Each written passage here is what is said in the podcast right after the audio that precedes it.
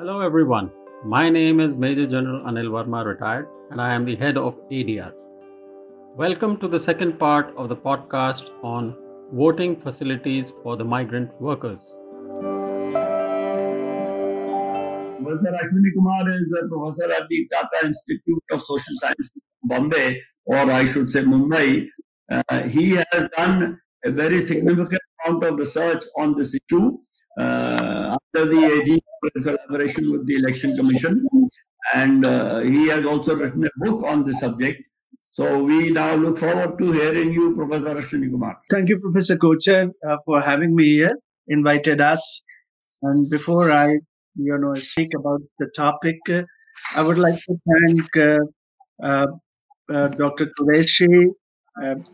Rawat, and Mr. Rajiv Khandelwal, and General Verma, and also, most importantly, I would like to thank Dr. Jayadi, under whose guidance this was brought on to board, and we collaborated with ACI, and we did two major significant works with ACI, and both have become really very, very relevant to today's discussion. First, we worked with Dr. Zaidi very closely with his team at Election Commission, and we presented our significant report on analysis of the voting rights of domestic migrants in the country. Perhaps that's the most significant report now cited in migration studies in my discipline of political science. And we also, secondly, with his inspiration and support, Dr. Jayadi's support, we also conducted first ever survey of NRI voters, and we presented our detailed analysis, which is also, both the reports are available with ACI and also available in networks. What I'm going to do now, within the allotted time of 8 to 10 minutes, I would like to make a very short presentation. PPT. So it's going to be it's a detailed research-based analysis. So I want to share with everyone, and I will go over it quickly.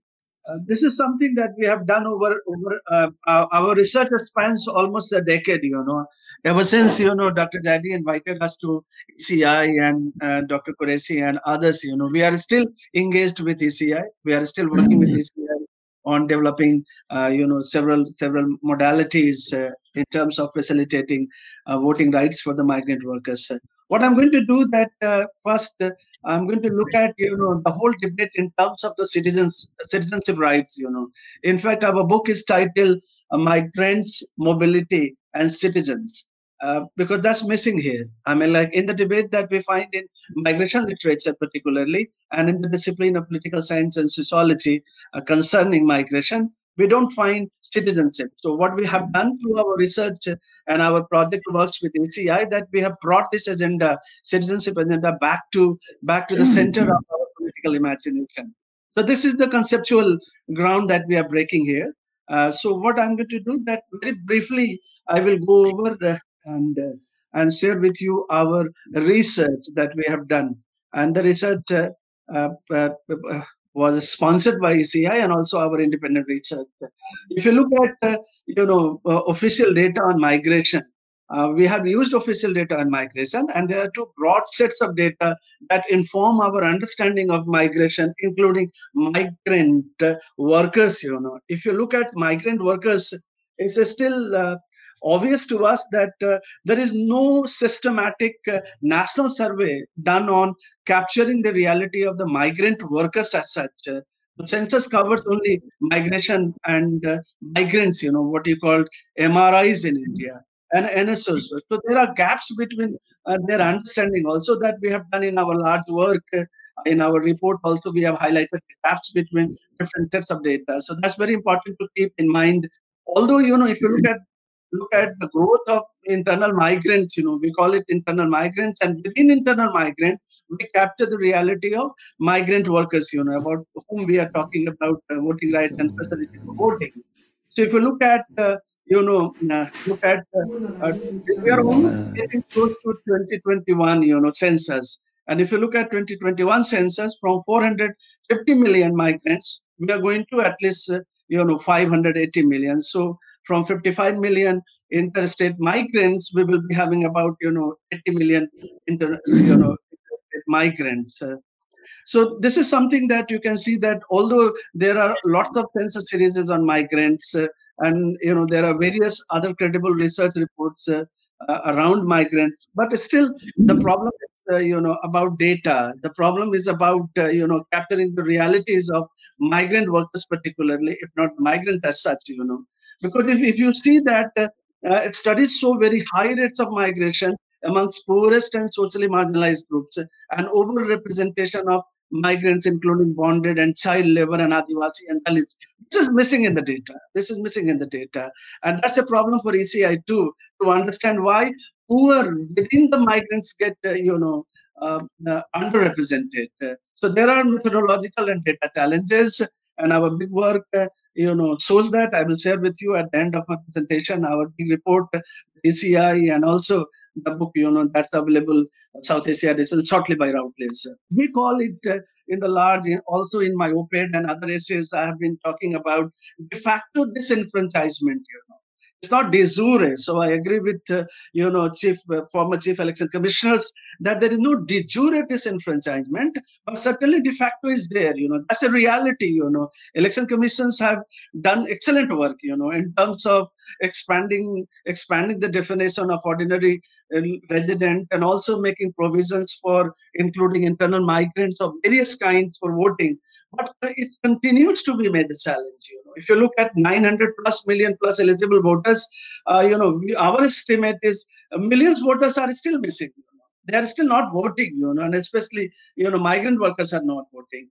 So if you look at the survey data, which is, like if you look at, our own work, Tata Institute of Social Sciences, and my team did the work, and where we looked at the survey data, and this is very, very significant work that we have done, through regression analysis, very powerful regression analysis.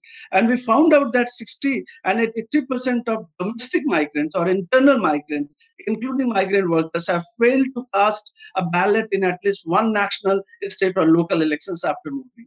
So this has a larger impact on what we call invisible citizens. There are two sets of citizens: visible citizens, largely middle class citizens, and with invisible citizens, poor migrant workers.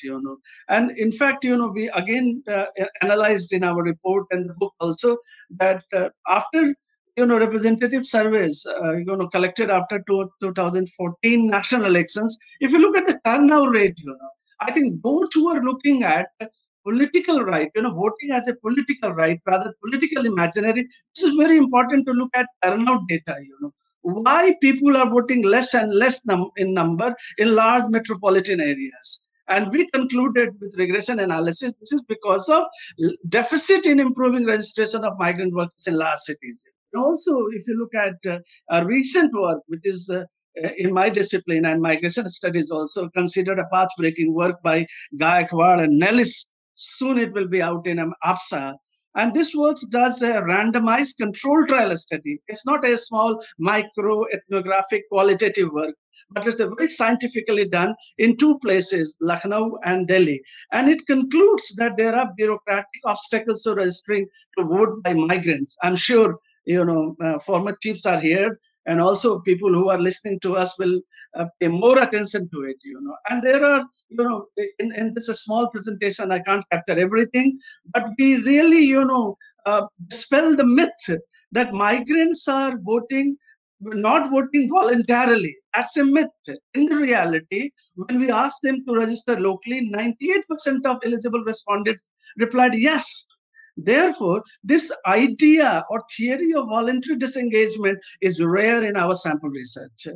Also, we found out in 2014, 65% of migrants to Delhi possessed a voter ID card, allowing them to vote in city elections, while the overall average for Delhi residents was 85%. Recently, the young and bright political scientist Adi Thachil's pioneering works finds in a sample of Delhi construction workers that only 1 in 5 migrants had ever voted in city elections. So there is, and another thing that we discovered in our analysis and our work over the last 10 years, that there are some, hot spots where migrants are completely, isolated from the political process and social process. For instance, if you look at Dhamtari, rice mills in Dhamtari, there is bonded labor practice, So I think, Election Commission and the officials are paying attention to these new forms of what they call dadan labor and bonded labors in stone quarries, crushers, sandstone, marble and slate mines and plantation, floriculture, sericulture, etc., etc. So these hot spots are very important for us to understanding and also empowering migrant workers, you know. And again, you know, I think we haven't talked about women as migrant workers, you know. And this is something that we have highlighted in our ECI report, that look at, you know, Palamaru laborers, you know, and especially many women, you know, they have never voted, you know, because most of them are, you know, short-term migrants, seasonal migrants, cyclical migrants, and they are not captured in the data. Neither NSS, nor in census, nor by the Election Commission. So this is something, you know, we look at, you know, disadvantages of migrants, you know. Since I have very limited time, so I will focus on what our research indicates, bureaucratic hassle cost, you know. And we are also inspired by Latin American research, you know, and research in Africa. So this is what is happening in India is not an isolated case, you know. Worldwide, you know, migrants and migrant workers have suffered, you know, this kind of political disenfranchisement, you know, and especially poor migrants, you know. And we have also looked at, you know, through our research and analysis that there is a deep anti-migrant apathy, especially at the lower level of, you know, BLO level, you know. I think we suggested, and when, you know, Dr. Quraishi comes on, I'm sure that he will share his own experience about when we told him about, you know, PLO level, you know, where there is a deep anti-migrant apathy, you know, and we were talking about Myron Wiener's classic work, you know, Sons of the Soil. It is still relevant, you know, political elite and voter exclusion. And there are processes here. I'm sure if you look at my PPT closely, you will find that how these processes, bureaucratic processes, lead to exclusion, you know, and especially in terms of the exclusion of poor migrant workers, you know, migrant workers. So form filling is a headache, documentation is a problem, submission of the documentation is a problem, verification is a problem, applicants are not informed in cases of rejection. So if you look at, you know, what we suggest about 100 to 120 million short-term migrants, you know, many of them are from poor and disadvantaged, marginalized backgrounds. They suffer most from the bureaucratic hassles, you know. There are lots of research available to us to guide how do we, you know, tackle that issue. So several countries have allowed mechanism like absent voting, early voting, voting by proxy, you know, and I'm not referring to, you know, NRI voting. I'm looking at only migrant workers and the migrants voting. So there are many ways of tackling it, and suggested in our report and also in our large analysis in the book that portability of balloting is becoming important. We also need to revisit the definition of ordinary resident in the Section 20 of the Representation of the People Act. And secondly, in the migrant crisis recently in the pandemic, we also closely look at various acts, you know, like contract labor, interested migrant workman, and building and construction worker. There is no provision for enrollment of the migrant workers working in these sites, you know. It's very important for the alignment of these acts with ECI, relevant acts. Way forward, citizen action alone is not important, you know. We need to involve political elites and election officials, and registration drives for election officials are very, very important, and civil society groups are effective, you know. And secondly, we also want to dispel the myth that, you know, voting back home and the voting in the place where they work, I think times have changed, you know. In fact, Adi Thachil very significantly leads us to understand a new generation of migrant entrepreneurs, you know, political entrepreneurs. And that is where we are also looking at, I think for Indian democracy, it's important to look at migrant promoting inter-ethnic tolerance, you know. Finally, Sons of the Soil challenge remain, but they can be altered into less violent forms of nativist reactions, you know. I stop here, and if there is any question and session, I will come back and respond to that. Thank you very much. Thank you, Professor Ashwini Kumar. It is obvious that you have done a very, very exhaustive study, and unfortunately, given the constraints of time, we are not able to take full advantage of your work and your expertise. But still, thank you very much. I am sure some of us will pay attention to what you have done and what you have written and then take it forward. Thank you. And I will then request Mr. Rajiv Khandelwal, who is the Executive Director of an organization called Aajeevika Bureau, which has been working on issues related to migrants within India for the last 10 to 15 years or so. The organization has done wonderful work in assisting migrants. Their logic was that, you know, everybody tries to prevent migration, but since migration is unavoidable, why don't we make the lives of migrants more comfortable and less painful? That was the fundamental idea with which they started, and now I let Mr. Khandelwal take it on from there. Thank you, Jagdeep, and a pleasure and an honor to be on this platform, especially on an issue that has concerned us for many years without any easy answers.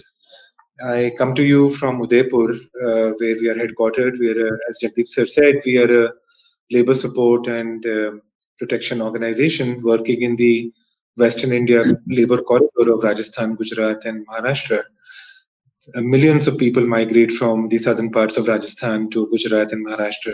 Not a very long distance, and but as is true for migrants everywhere. No, I was just only observing that this labor corridor of Western India is actually very typical of how labor corridors everywhere else in the country operate, and that actually has a strong bearing on the infrastructure that might be needed for voting facilities. So you know, let's one of the realities of migration, of labor migration in our country, is that it is not permanent relocation of individuals.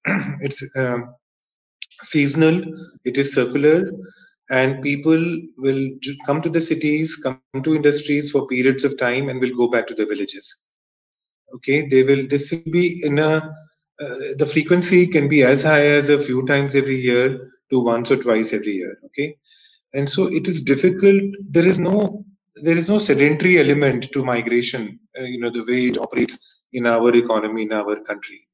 The implication is that people will not seek inclusion just in their home states or in their home panchayats or home constituencies, but will also need political inclusion at the point of their employment, and which is where it becomes even more compelling and even more, I think, pressing for them to obtain, and which they are really excluded from. Right now, we did early on in our work, way back in 2012 and 13, we did a study to understand how many migrants had voter IDs and what was the extent of their political participation, and found that most migrants, were unable to participate in the Lok Sabha election because they did not see it as they did not see the connection of that political, you know, kind of inclusion as having a direct bearing on their reality and their well-being. However, they were coming back, traveling long distances to participate in the panchayat elections. Okay, and we have documented long journeys of people being also brought back, you know, to participate in the panchayat and the legislative assembly elections, which also is an indication of their political kind of, you know, sense of entitlement that, you know, we belong there. In a more recent work, which we have conducted in Ahmedabad, Surat, and also a little bit in Mumbai, where we were asking migrant workers who were caught in very hazardous, in very low-end kind of employment situations about what will change the situation for them. Many of them actually have no sense of entitlement in the city. You know, they do not think about political inclusion here. They do not believe that it will come to them. Also because these are workers who are not part of a trade union, organized kind of movement that will represent their interest to any employer or any industry or a state body. However, when posed with the alternative that whether they would like to participate electorally in their local, at the point of work, most of them said yes, if they do not lose out on the ability to vote back in the villages. So there is, I think, a significant desire to be included politically wherever they are, and I think that is the reality of how migration operates. And we should, you know, also think about that. I do not have a clear answer of how migrants could be included at both points of time, at both locations. But I think there is certainly a strong need, given that this is how crores of people, 140 crores, 14 crores to at the very least, of people in our country who are leading circular kind of lives. There is, I've just come back from Gujarat, and we have work in Surat, which just day before yesterday saw one of the most traumatic accidents of 15 migrant workers who were crushed by a truck. Okay, they were sleeping on the pavement just by the roadside, and these are all workers from Banswara in South Rajasthan, where also we have work. Yesterday, most of my team was in that village where these workers come from. Almost the first thing that happened when the accident occurred in Surat is that who do they turn to? Our team was about 70 kilometers away. There was absolutely no local support except the local villagers who were standing by, but no political representation, no bureaucracy, no one to immediately be available at a time like this. It takes, the longest time to even identify the workers who had lost their lives. They are not registered. They have no formal evidence of their presence in the city, which does not only affect their employment relations and their outcomes in the labor market, but also what happens in emergencies like these. If there is political patronage, there's some political kind of support. This is the time when these are unusual times, but this is when it becomes most evident why their inclusion is important. It took MLAs and sarpanches from Banswara to show up in Surat to bring the bodies back, right? This is not how workers, should meet their sorry end in our economies, in our urban areas. But I think the fact that they were so disconnected, especially politically, speaks for why they ought to be present in both source and in their destination. One of the points that I would strongly argue against is to not link any voting entitlement with Aadhaar. The current difficulty in correlating, we have experience of Aadhaar in PDS, and the two databases are collapsing.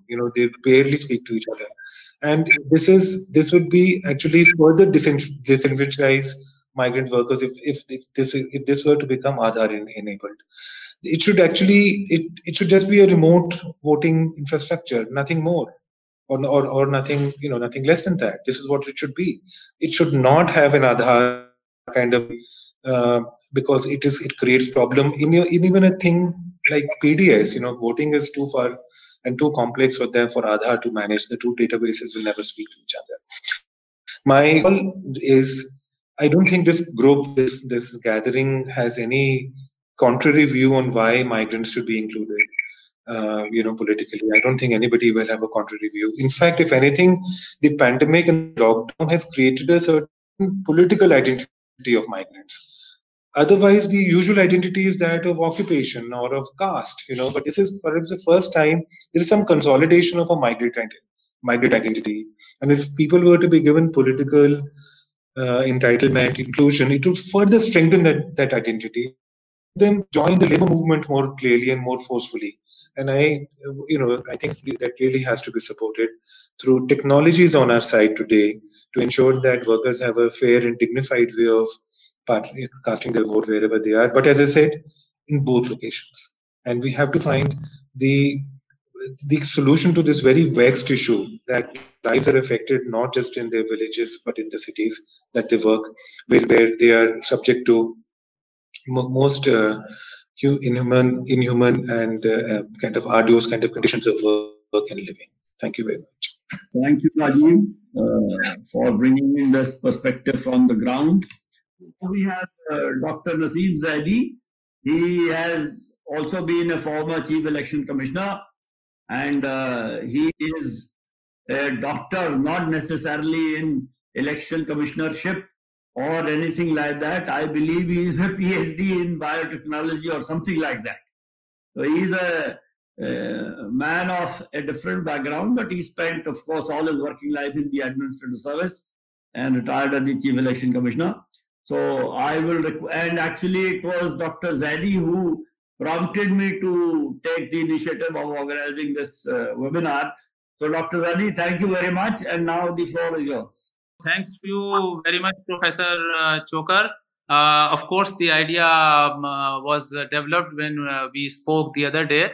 And I thank you very much for organizing this very nice seminar on very topical subjects. I will make few points in the minutes. Well, must understand that the concept of universal adult suffrage has made significant progress in contribution of all these stakeholders.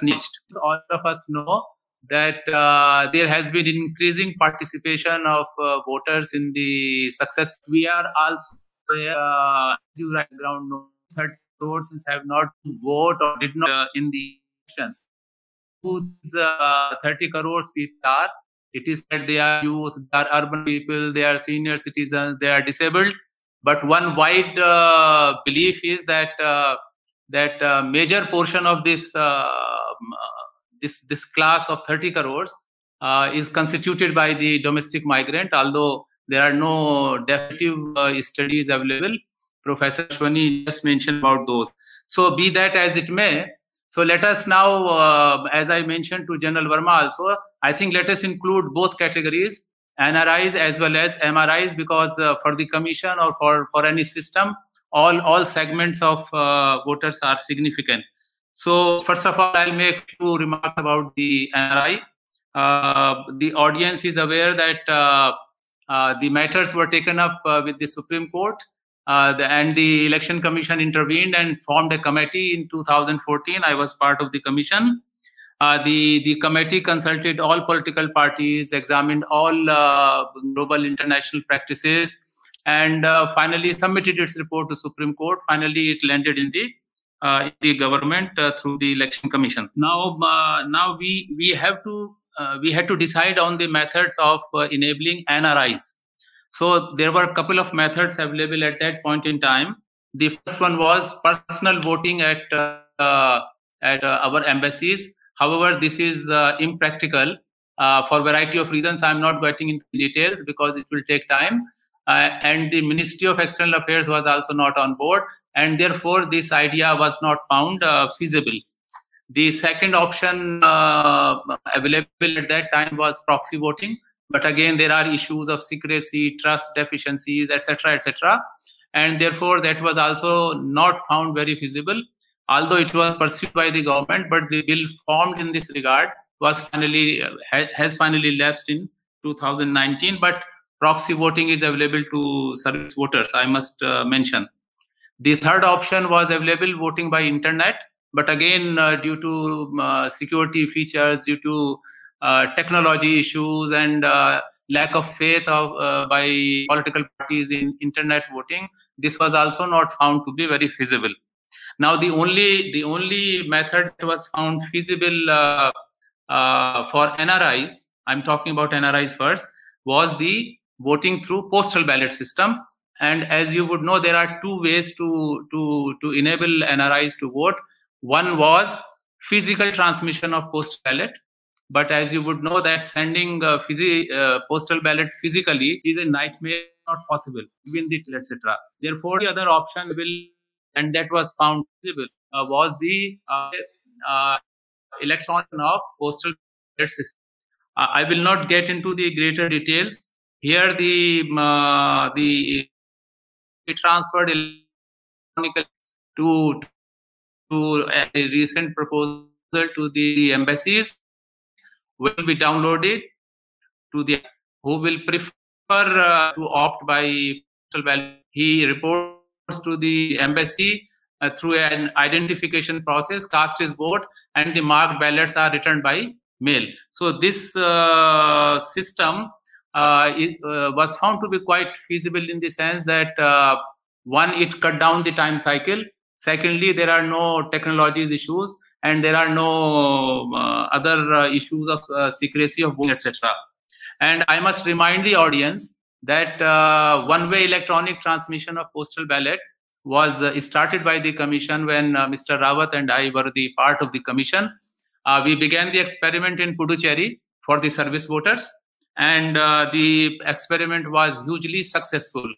I must mention that in past 4 years, 2 million postal ballots have been sent to the service voters by one-way electronic transmission, and I will give the progress subsequently. So this system has been found to be very good. Therefore, with regard to NRI, my suggestion to the Commission will be, and of course it is open to discussion, that to begin with, as is the established practice of the Commission, they must begin a pilot basis process, whereby one or two assembly constituencies where there are some NRIs available can be experimented, and subsequent to the testing and validation, the whole process can be scaled up to the state election and finally to the general election. So this much about the NRIs. Now I come to the main issue of migrant resident Indians. We will use MRIs for the sake of ease. Again, I would mention that when the SLPs were being heard by the Supreme Court, one of the petitioners expanded the scope of the SLP by alleging that the MRIs are also being denied voting opportunities, and therefore, again, in response to the Supreme Court's discussion hearing, we set up a committee in 2015 and 16, and that committee also gave a lot of thought to this to this issue. The committee also consulted political parties. I must say that all political parties had agreed that this the idea of extending facilities to MRIs is a very good idea, and they supported this idea in general. But they were also of the opinion, as Mr. Rawat mentioned a little while ago, that further action may not be possible till a proper mechanism of defining a migrant is formulated. That was the view of some political, what Professor told, that the facility extended to the also be extended to MRI, but they supported the concerning facilities. This issue has also been discussed by several speakers here, and I must acknowledge the work done by Professor Ashwini. In our tenure there, forward to his book. It's a very, very good book. This needs to be read by. In any case, coming back to, it is not that the issue of MRI is not in focus. The MRI issue has been raised in the Parliament. Many people must be aware of this of the discussion in the Parliament where NRI and MRI issue was discussed. There was also an interministerial committee of ministers in 2015. Of course, progress is yet to be made. So now there are a couple of issues that must be borne in mind. Mr. Rawat indicated towards those. One is that MRIs do not constitute an identifiable and countable class of electors. Under the existing norms, we found that none of the agencies is able to give a uniform definition. Therefore, this is one aspect. The second aspect, as Professor Ashwini mentioned, that and Mr. Khandelwal also, that migrant laborers, again, of two types. Some move permanently, and therefore, as Dr. Quraishi mentioned, under the legal framework, those who have migrated permanently can avail of the current facilities as provided in the law of registering and voting at the new place. Now, the issue is pertaining to the bulk of temporary and seasonal workers who keep traveling all over the country in search of work, but they remain connected to their original place of residence, but they can't travel there, as already highlighted by my colleagues. We also have a class of workers who are not available on the polling day on account of various duties, emergency duties, or other exigencies, and therefore one view that can be considered very clearly is that until unless we are able to come up with a broadly acceptable definition of migrant, let's begin with a small subset of domestic migrants, those migrants who are not able to go to their polling places, who are on essential duties. And here is the concept of absentee voting that is coming into the plan. I will in a minute, if Professor Chokar will give me 2-3 minutes, I will finish that part.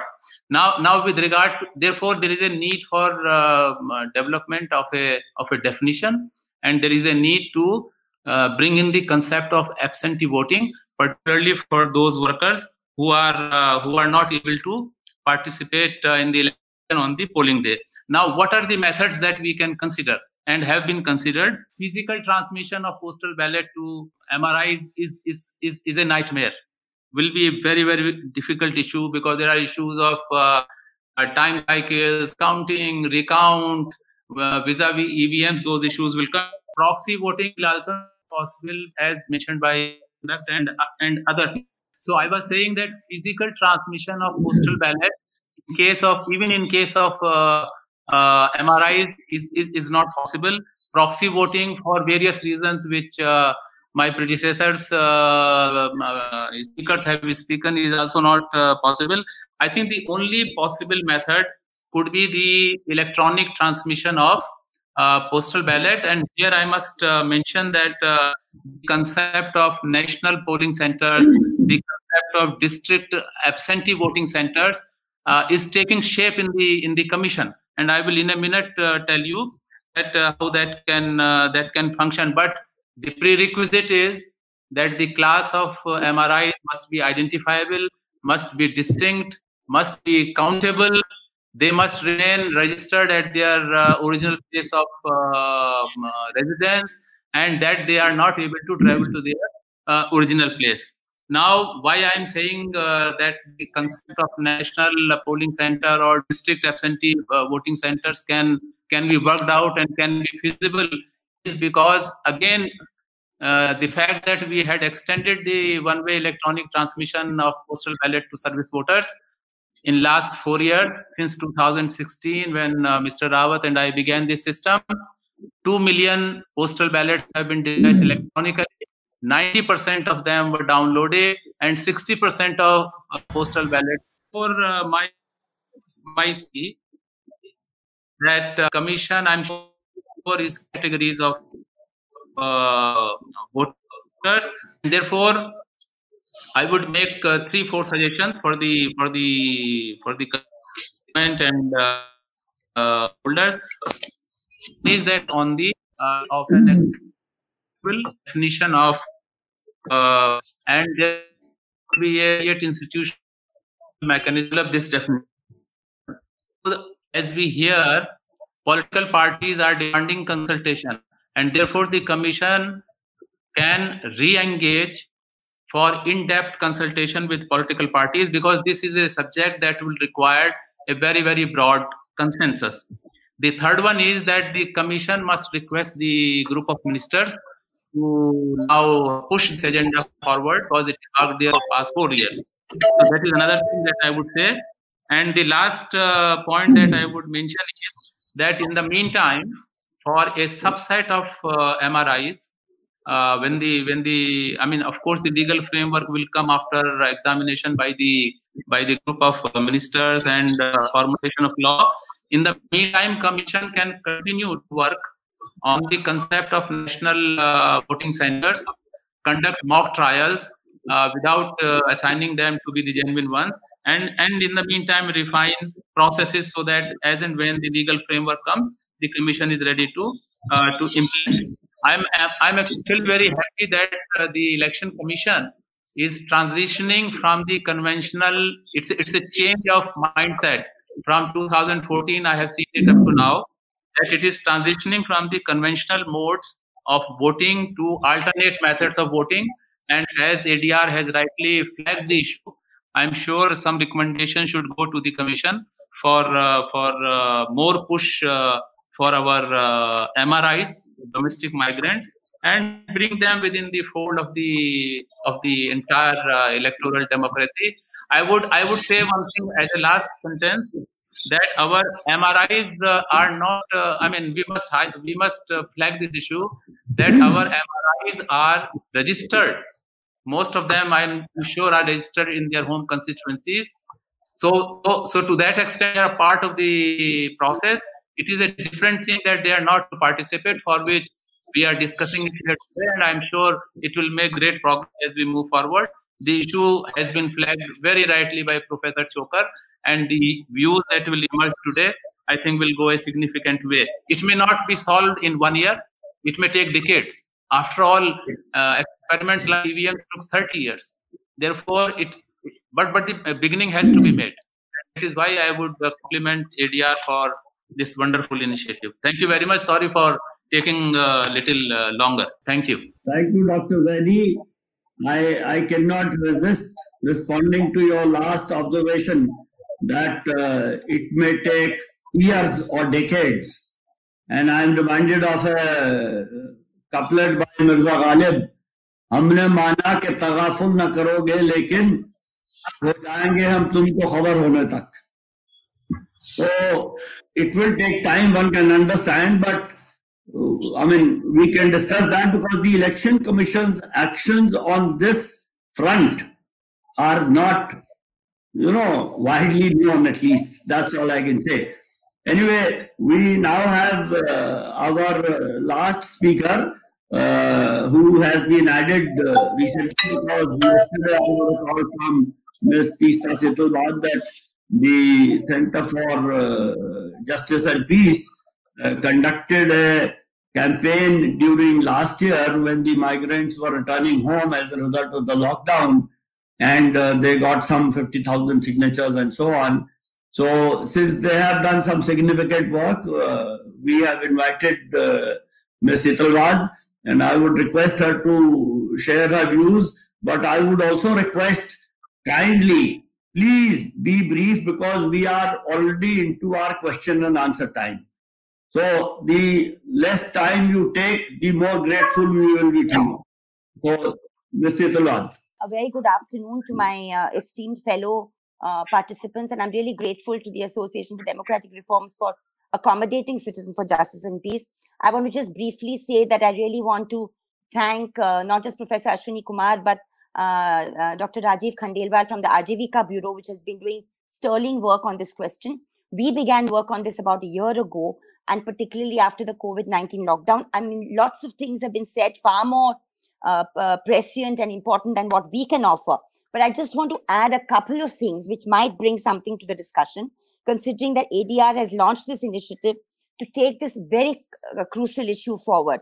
And we would really like to assure you that the 51,000 signatures that we have got on the memorandum to the Election Commission, which was given on July 10th, 2020, to the Chief Election Commissioner, Mr. Arora, along with 5 other mass organizations from Bengal, Orissa, Uttar Pradesh, and West Bengal. We'll be happy to share it with the participants.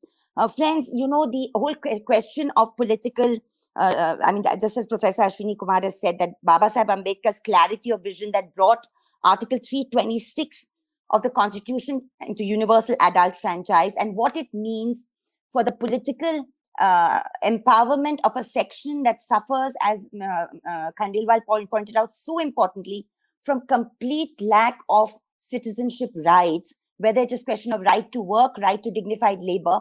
So much of this will get linked to the question of the vote.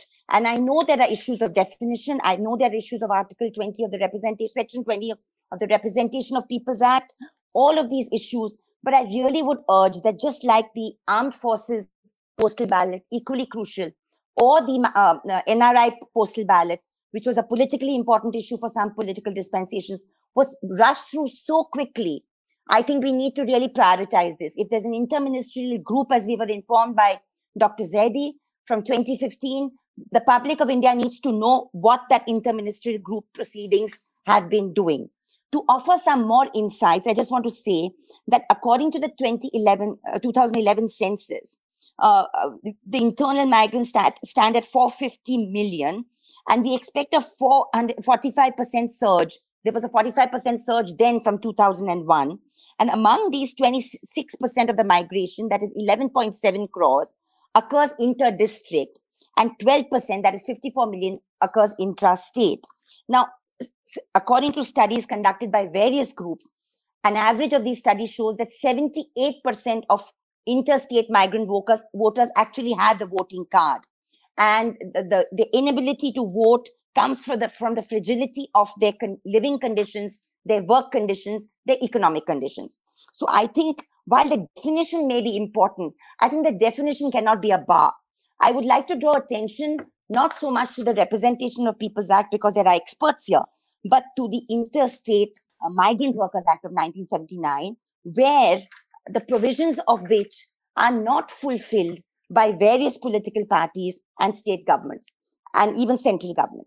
That if you look at the rules under the ISMW Act, Rule 4.1 provides for a registration form, a certificate of registration. It provides for registers and records of statistics of migrant workers in Chapter 6 of the ISMW rules. Rule 49 states that every principal employer and contractor needs to maintain registers vis-a-vis the Central Labour Commission under the Act. Now, its political will is lacking both at the centre and the states, because our visit to about 6 of such labour departments in the state and in the centre have shown that these registers are not maintained properly. So how are you ever going to get to the state of a definition when your registration requirement under the law in the 1979 Interstate Migrant Workers Act is not fulfilled as of now? In Chapter 6 of the rules, there are provisions for maintenance of the register of personal details of the migrants, of the muster, the wages register, deductions, maintenance and preservation of all register, the periodic returns of the migrants to their home states. All of this is supposed to be maintained by the central government under this act, and the state governments have to cooperate through their labor departments. However, this is not happening. We saw this in my city of Mumbai, because Mumbai and Delhi possibly are two states that are the biggest recipients of migrant labor across the country, though Chennai is a close third.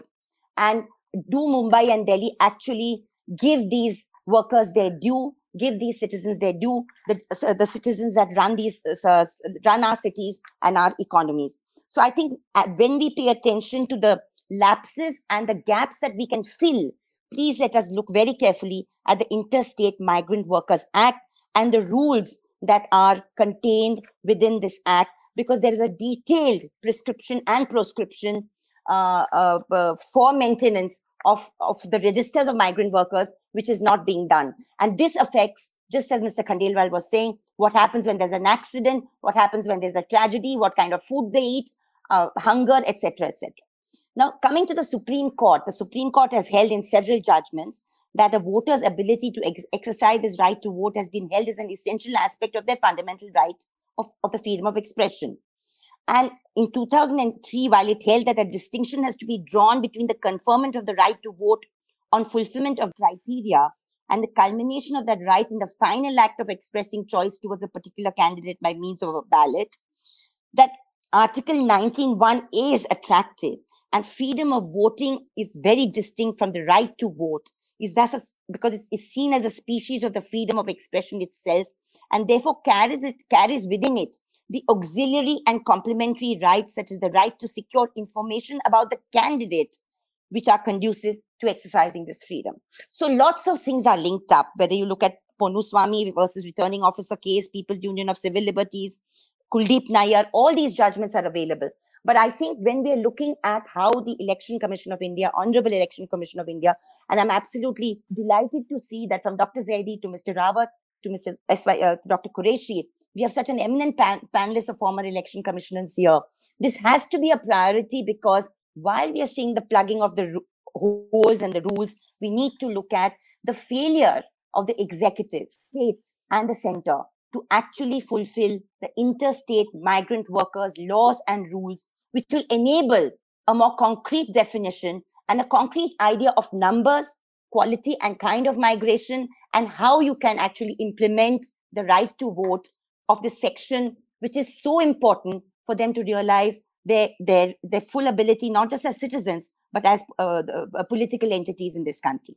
To conclude, because I realize that the question and answer session is extremely important, I would just like to say that and these are all figures, thanks to sterling work done by bureaus like the Aajeevika Bureau, that one survey shows that 48% of those surveys, only 48% of the migrant surveys voted in the 2009 elections, when the average was 59.7%. So you can see the gap. These patterns have stayed consistent. In the 2019 Lok Sabha polls, major sender states, that is UP and Bihar, had lowest voter turnout at 57.3% and 59.21% respectively, while the national average was 67.4%.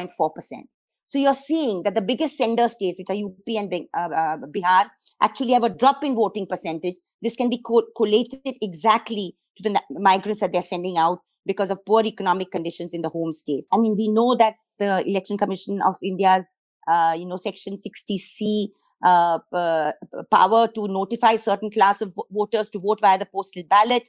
We know that 28 lakh votes were received via postal ballots in 2019. We know how the Supreme Court has interpreted this whole thing. But I think nobody can describe the immediate need for the Indian migrant worker, that finally during the COVID-19 pandemic, the urban gaze, the middle class gaze was turned upon this section that runs our economies and cities. Ambedkar's prescience, when he said that the right of representation and the right to hold office under the state are two most important rights to make up citizenship. And therefore, we need to make this a time-bound process. I can understand when Dr. Zaidi said it might take years, but I think we need to say that we need this to happen quickly so that a large section of our people who are disenfranchised, and just as Professor Ashwini Kumar said, that even among the migrant workers, there are Adivasis, there are Dalits, there are the poorest of the poor, they are bonded labor, who are more disenfranchised than others, actually get the right to work. So let's turn our attention also to the Interstate Migrant Workers Act and the rules therein, which put certain obligations on governments to be able to register these votes. Thank you very much. With this, we come to an end to our podcast. If you wish to learn more about ADR's contribution in this matter, make sure you subscribe to the podcast on our website, adrindia.org, or write to us at adr@adrindia.org with your feedback. We will be back with you in another amazing episode, so stay tuned and thank you for listening.